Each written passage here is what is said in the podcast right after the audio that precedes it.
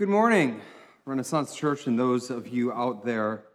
Um, good morning, or good afternoon, good evening, depending on when you're watching this.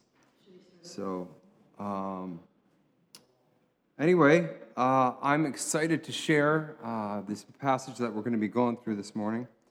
In case you're unaware, uh, for the past months, I don't even know how long it is, we've been walking through the book of Ephesians with all of our Sunday messages. Um, and uh, it's only a, a, book that has six chapters in it.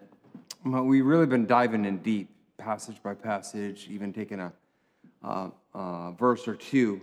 Uh, this morning, I'm going to be looking at chapter 6, starting at verse 13.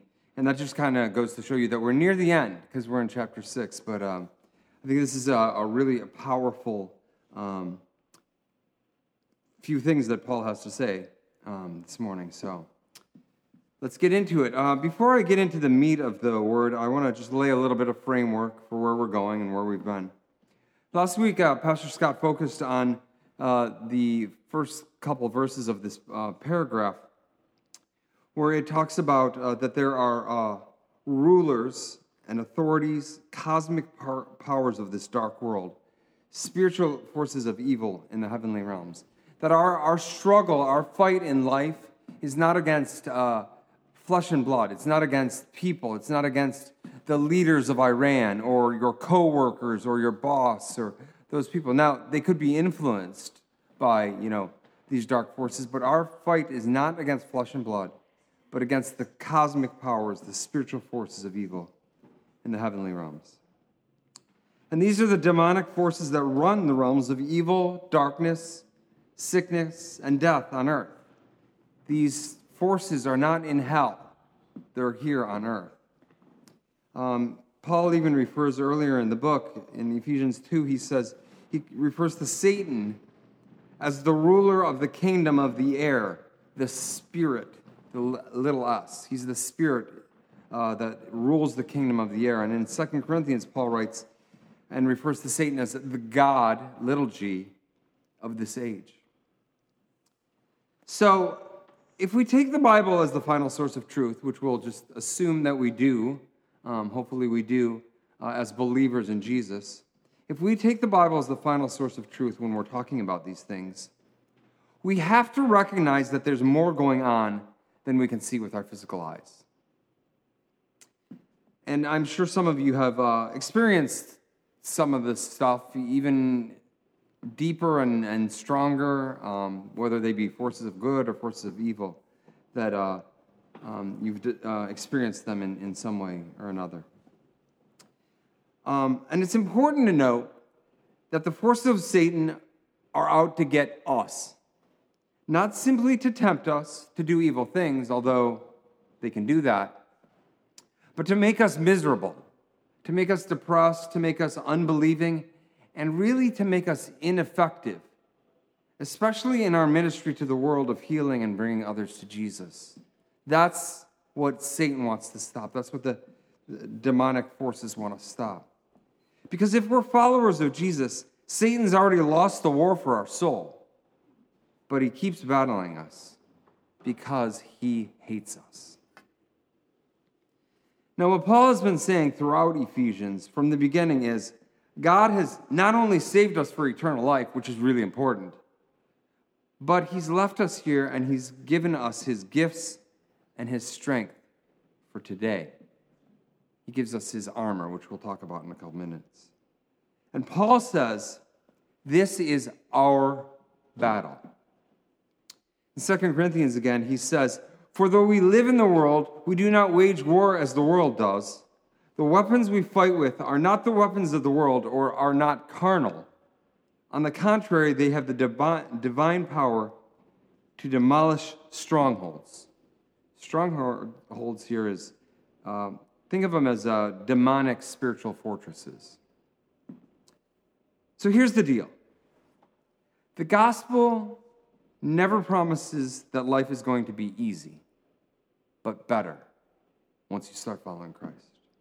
And with this new, better, peaceful, joyful, grace filled, purposeful life that we ought to be living in, God says at times it's still going to be a battle or a struggle. And that's why people refer to a lot of this stuff, as I think Asa did, as spiritual warfare. The enemy comes after you because he hates you. Okay. So what? Uh, what do, what do we do? Well, thank God that He doesn't just give us information about demonic forces and leave us there. Okay, I've told you about them, and now you kind of figure it out and do it on your own. That's not the way our God works. Rather, if you look into our passage this morning, Ephesians 6:13 and following, it talks about how to stand your ground in this battle. So let's uh, just jump into the first verse, Ephesians 6:13.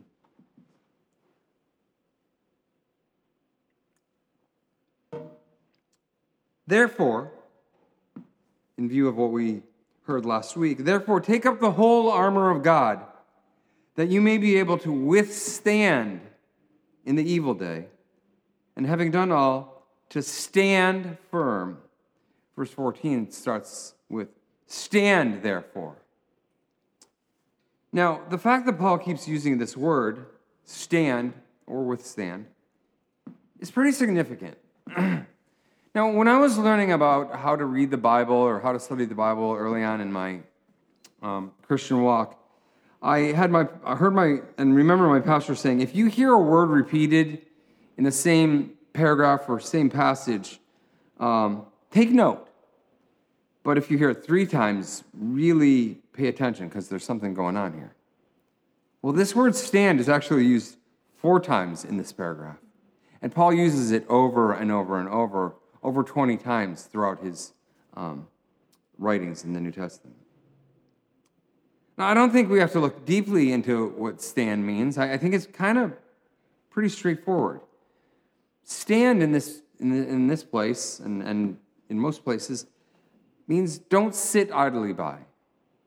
Now, rest, Sabbath, good, holy things.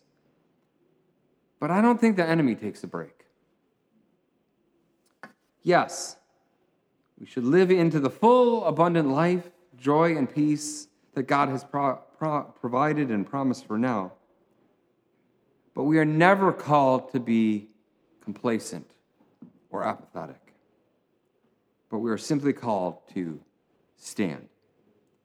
And we'll see this played out as we look deeper into the scripture. Now, I don't think it's all that important to uh, identify each godly value with each piece of armor, but more to know that we as believers in Jesus already have all of these tools to resist the devil and walk with Jesus. And we can think of using these wholesale. They're meant to be used together not necessarily just one at a time. So don't get all bogged down and, oh, well, today I'm using faith and tomorrow I'm going to be using uh, the knowledge of salvation. They're meant to be used together.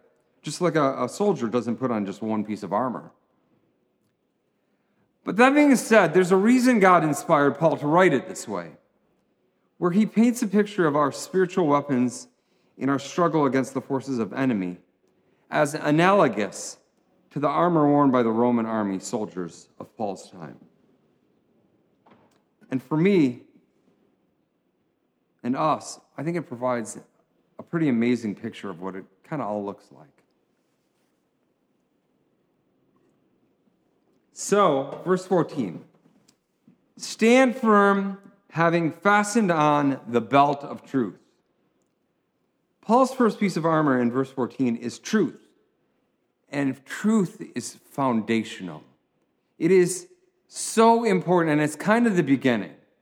Now, I'm not willing to say that it's the most important of these values or pieces, but there's a reason that Paul puts it first on the list, I think. With the belt on, the soldier was ready for action, right? He was ready to go. If the belt was loose, he was either being lazy or he was off duty. In the Old Testament scriptures, you find uh, God or the commander of different armies would say when they're ready to go to fight, gird up your loins, put you know, tighten your belt. The soldiers used the, the belt to gather up his tunic, keep his breastplate actually in place, and hold the, shore, the sword uh, with the sheath in it.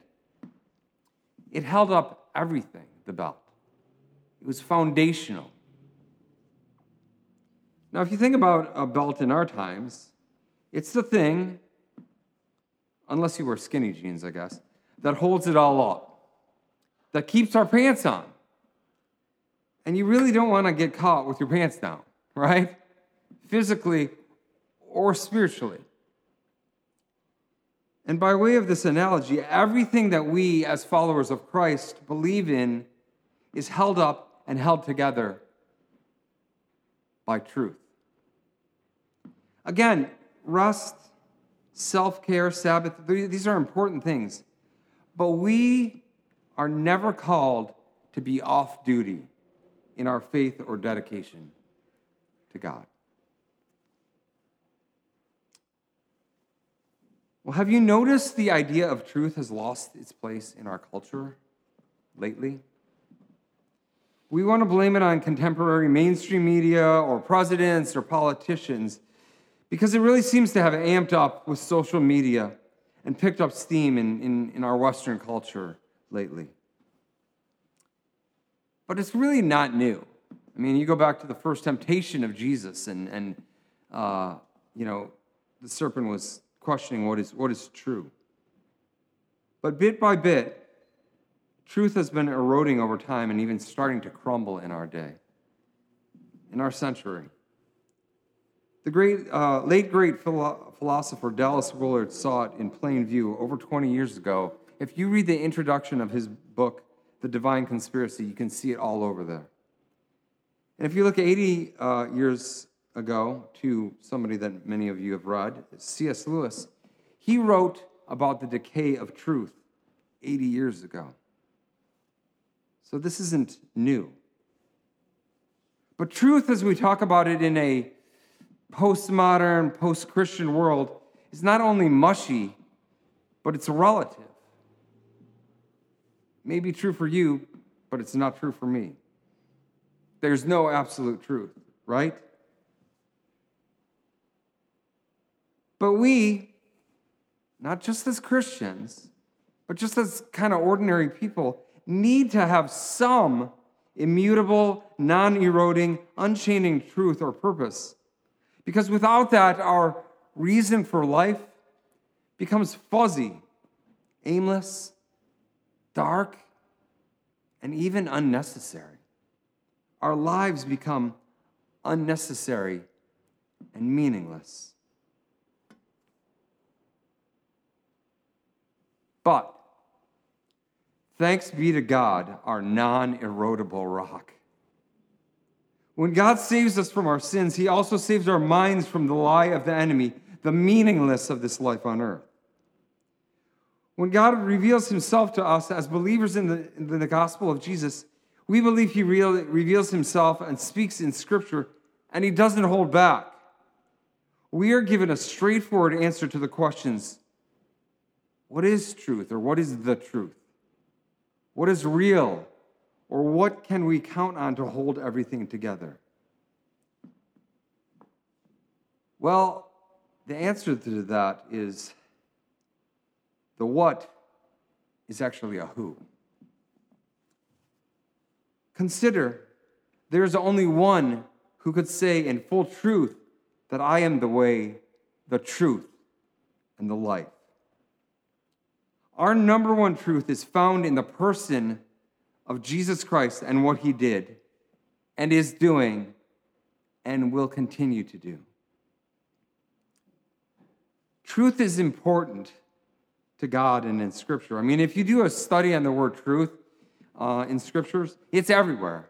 Uh, over two thirds of the books, books of the Bible um, talk about it some, at some point, at some level. So it's everywhere, and it's important, right? It's important to God, and it ought to be important to us.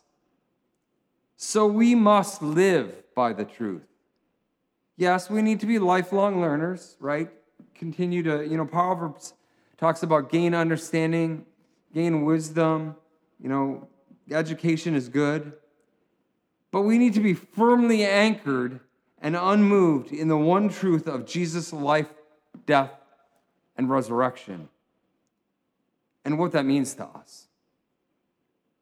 Truth is foundational to stand. Now, I'd love to spend more time on truth because there's so much more to say, but there's other great things to talk about that God provides for us here. So, continuing on verse 14, stand firm with the breastplate of righteousness in place. Now, back in the first century, the breastplate was big and shiny, stretching usually from the neck down to the thighs. It was imposing and evident to all. Uh, oftentimes, it showed your identity, which side you were on.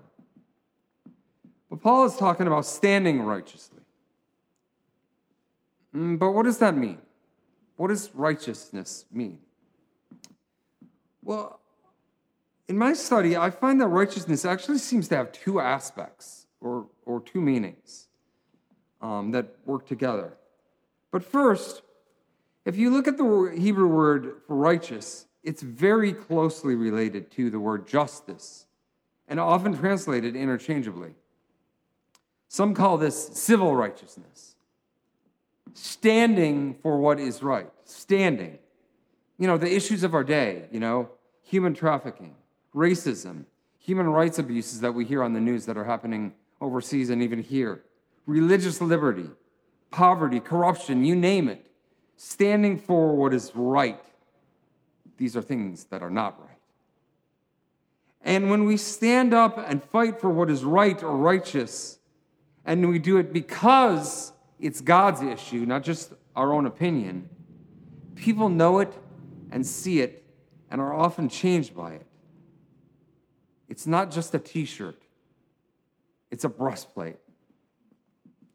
The second aspect of righteousness is that righteousness implies pursuing holiness, God's purity and holiness. What is morally right? Like not lying, not talking back to your parents, not gossiping, not sexual immorality. Again, you name it. Standing and living in a godly way in these things stands out as a shining light in a very dark place. Just as the breastplate is imposing, everyone can see that. But notice, continuing with righteousness, in living righteously, Paul and God are not asking you to run from the darkness, but to fight against it.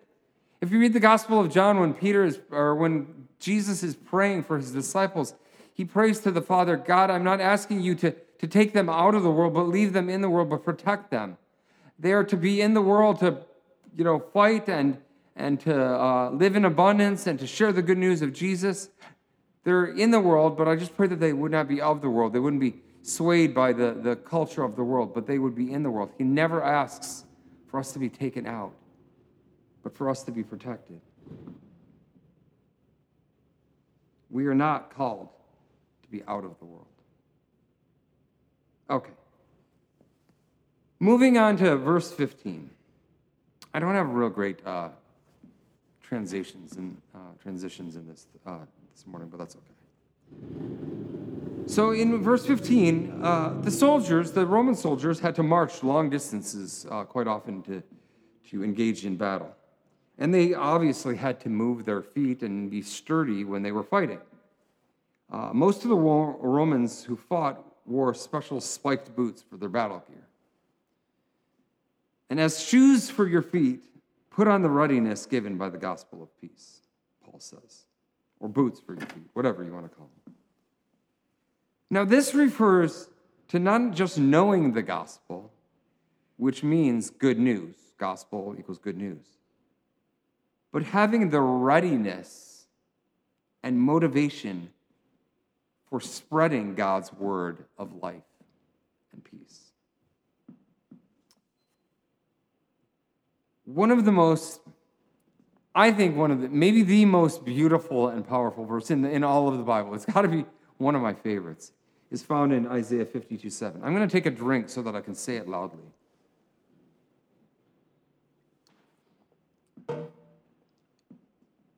Isaiah 52 7. How beautiful upon the mountains are the feet of him who brings good news, who publishes peace, who brings good news of happiness, who publishes salvation, and says to Zion and all the people, Your God reigns.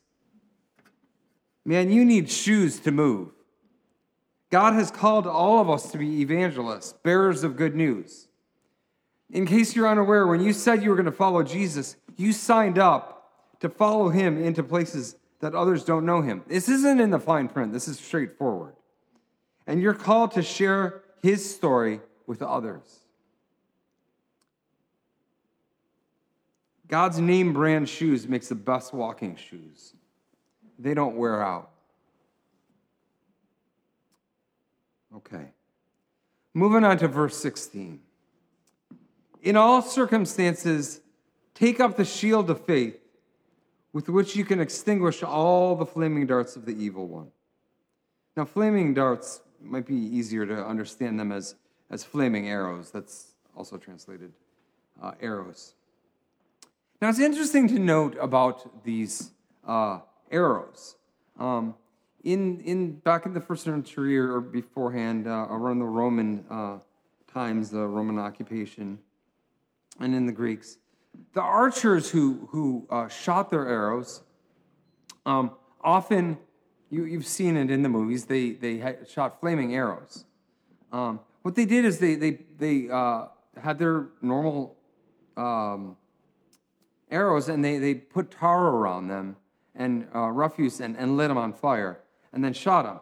And the interesting thing is that, you know, your, the, the shield or whatever you had would initially stop the arrow, but the tar was such that it would spread, get on you. Even if you stop the arrow, it could get on you, destroy you because it's flaming, and it could even get on those around you. So it was really a destroying weapon, even a couple of them. It caused destruction and, and, and chaos. But what can we say about these arrows? Because Paul doesn't really explain, doesn't say a lot about them. He just says, you know, watch out for the flaming arrows of the evil one. What can we say about them in a spiritual sense? Like I said, Paul doesn't make a connection to what we're to expect of these or what these are metaphorically. And it's actually the only place in the passage where it states, this is the work of the evil one. So perhaps for Paul, it's a way to say, here's a reminder, guys. Just as we're not to be off duty, neither is the enemy. Just because we're going out to battle him, he's not going to sit idly by and let us roll over him and retake ground we have given to his forces. Nope. The other side is going to use some of its fiercest weapons. But the question is again, what are they?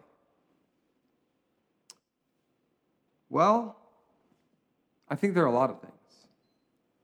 And I think when we're thinking about it for ourselves, what do you struggle with?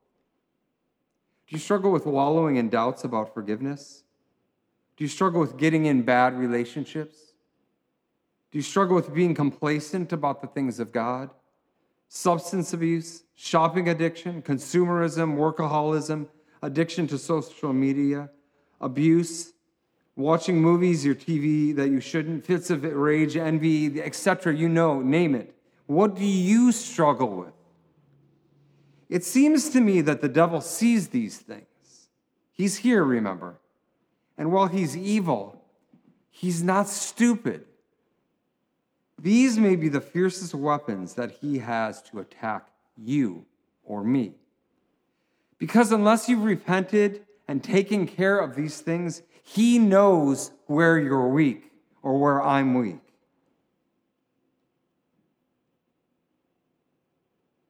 In all circumstances, take up the shield of faith. So he knows where we're weak. But as believers, we also know what God can do. Our faith is faith in ultimately who Jesus is, which incorporates also what he has said and done.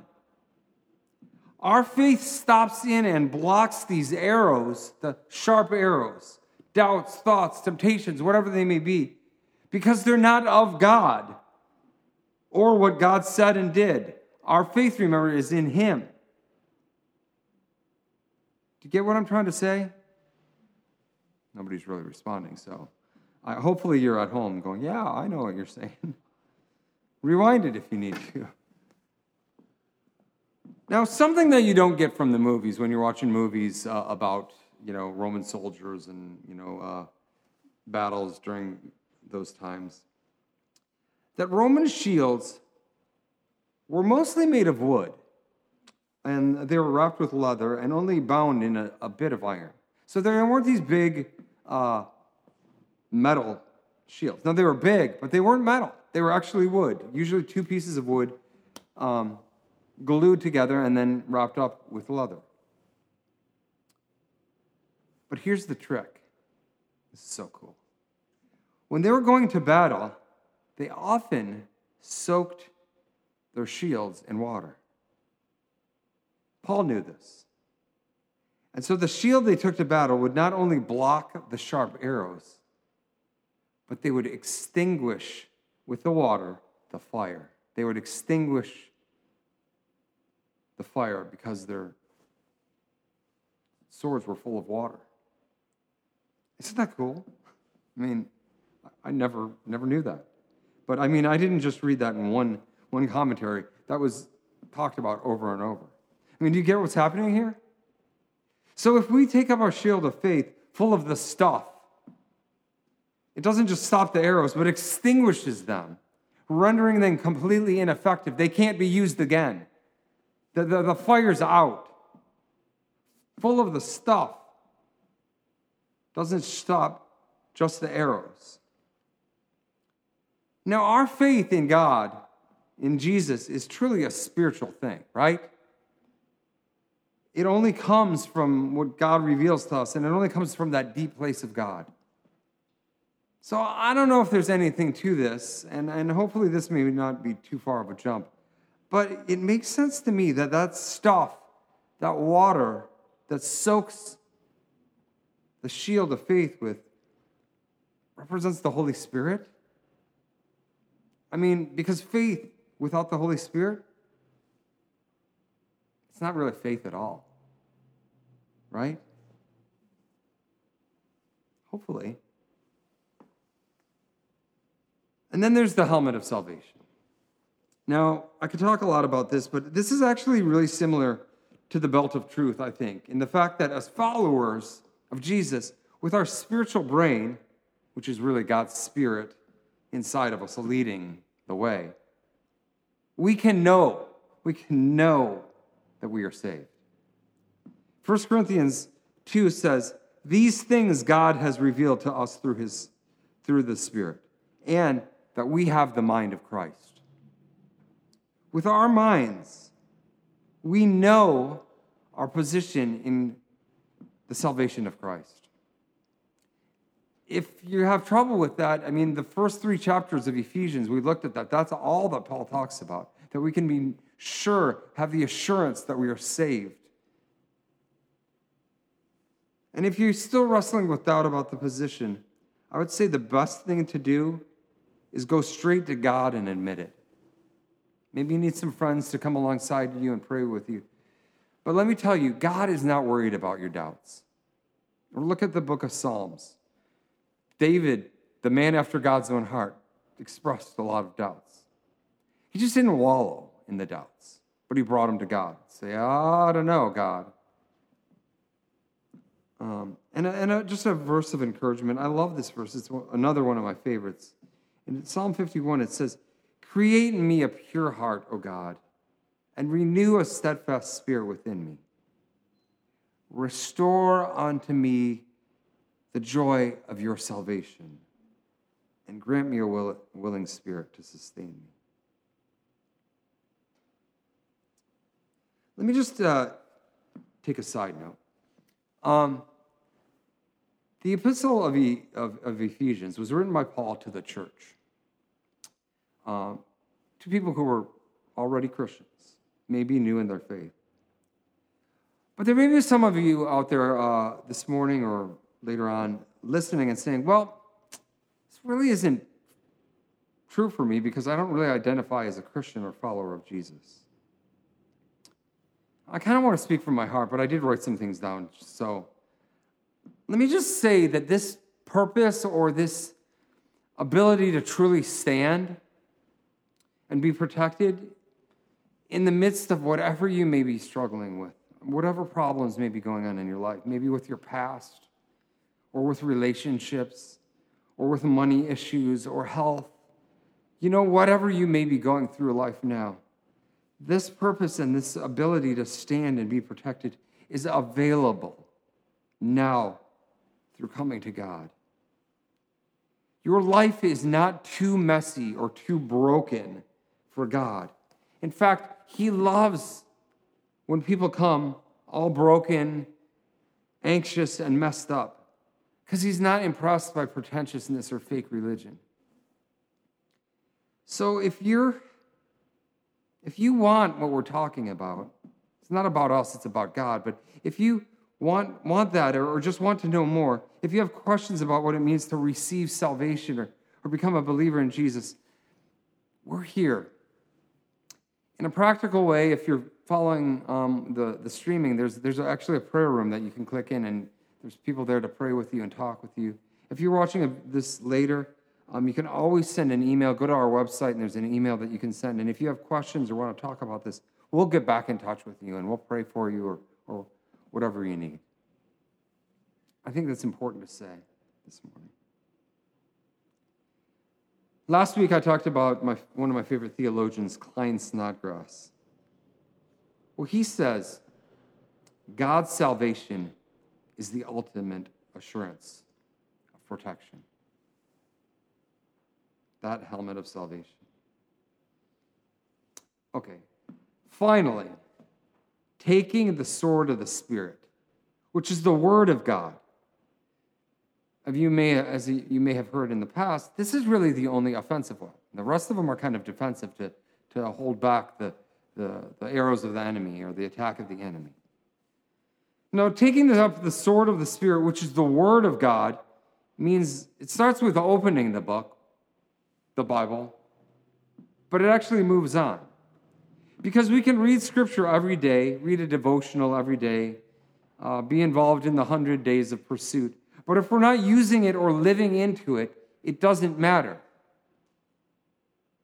And actually, this word, word, that this is the word of God, is actually, if you're unfamiliar, Greek actually has two words for word of God. One is the log- the word, the word, the, the written word of God, which will just essentially that's the logos, the written word of God, the Bible, Scripture. But that's not the word that is in, written in the original Greek here. He's talking about what we translate rhema. Rhema word is actually kind of the divine word of God that comes to us. Now, it obviously can't go, can't contradict the contradict the Logos. But that's what he's saying. The word of the Lord, the sword of the Spirit is the word of the Lord coming to us. Now, again, it can't contradict the Logos, but when we're fighting, we need to shout it out. Maybe not actually shout, but we need to declare, be active about it as God is being active with us. To swing the sword. You hold the sword up, that's not going to do anything. You need to swing the sword and declare God's promises. Declare what God is saying. Is Satan too powerful for us? Well, if it's just us, yes, he is. But we also know some other things. Luke chapter 10, Jesus says to his disciples, they're talking about the spiritual stuff. And since Jesus was from the beginning and has always been around, he said, I saw Satan fall like lightning from heaven. I have given you authority to trample on snakes and scorpions and to overcome all the power of the enemy. Nothing will harm you. What do we have all authority over? All the power of the enemy. Yes, demonic forces are real and powerful and crafty, but we actually have authority over Satan. In Christ, the enemy is actually subject to us. If we have a relationship with Jesus, if we're Christians, He has given us all the weapons and wisdom, and we have all the authority. We just need to use it. Take authority over all the power of the enemy in Jesus' name. Take those promises of God and declare them.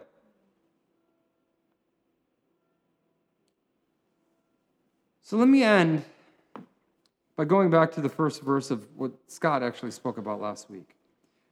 Um, actually, no, it's the verse, verse of what uh, we did this, this week. Verse 13. Therefore, take up the whole armor of God that you may be able to stand, to withstand in the evil day. And having done all, stand firm.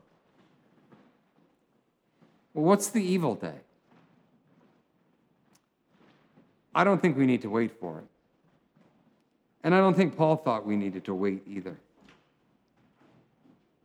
Consider his words just one chapter earlier.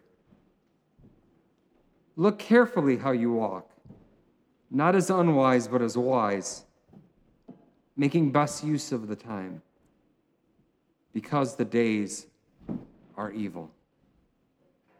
Ephesians 5. The evil day is now. So stay standing firm. I had a great metaphor about penguins, but I don't have time to share it. If you want to know about my penguin metaphor, you can ask me later. Going back to what Scott said in verse 12, it says, We must battle, but the war is not in doubt. Jesus has already won by death and his death and resurrection. Next week, there's one more big kind of piece of armor. And we'll take it up next week. Amen? God, we thank you that you said that no weapon formed against us will prosper. We thank you, God, that you didn't just say, here's some information and now you figure it out and do it, but God, that you are with us, God. You are, you are the commander of the Lord's army. You are the strong and mighty one. God, that we don't have armor of our own, God, but you gave us armor. Lord, and that you've called us to, to be part of this struggle, a part of this fight, which is real. It is based, based in truth and reality, God. But I thank you, Lord, that we don't need to worry. We don't need to be scared. We don't need to be frightened because if we're walking with you, if we have a relationship with you, God, we are protected and we have purpose. And God, I pray for my brothers and sisters uh, out there this morning who either are struggling with their faith or, or maybe have not ever really fully joined up and, and, and said, Yeah, I want to follow Jesus. God, I pray, Lord, that you would speak to them this morning or whenever they listen to this, God, and that you would, you would uh, just uh, shower them with your love and understanding. God, your compassion, Lord, that you're compassionate at all, uh, uh, to us all, Lord. We thank you, God, for your love, which is, is greater than anything, Lord. And I pray, oh God, that with these truths that we've looked at in Scripture this morning, that we would be changed and we would go out. And even, is it too big of a thing to say, God, we want to change the world? In Jesus' name, amen.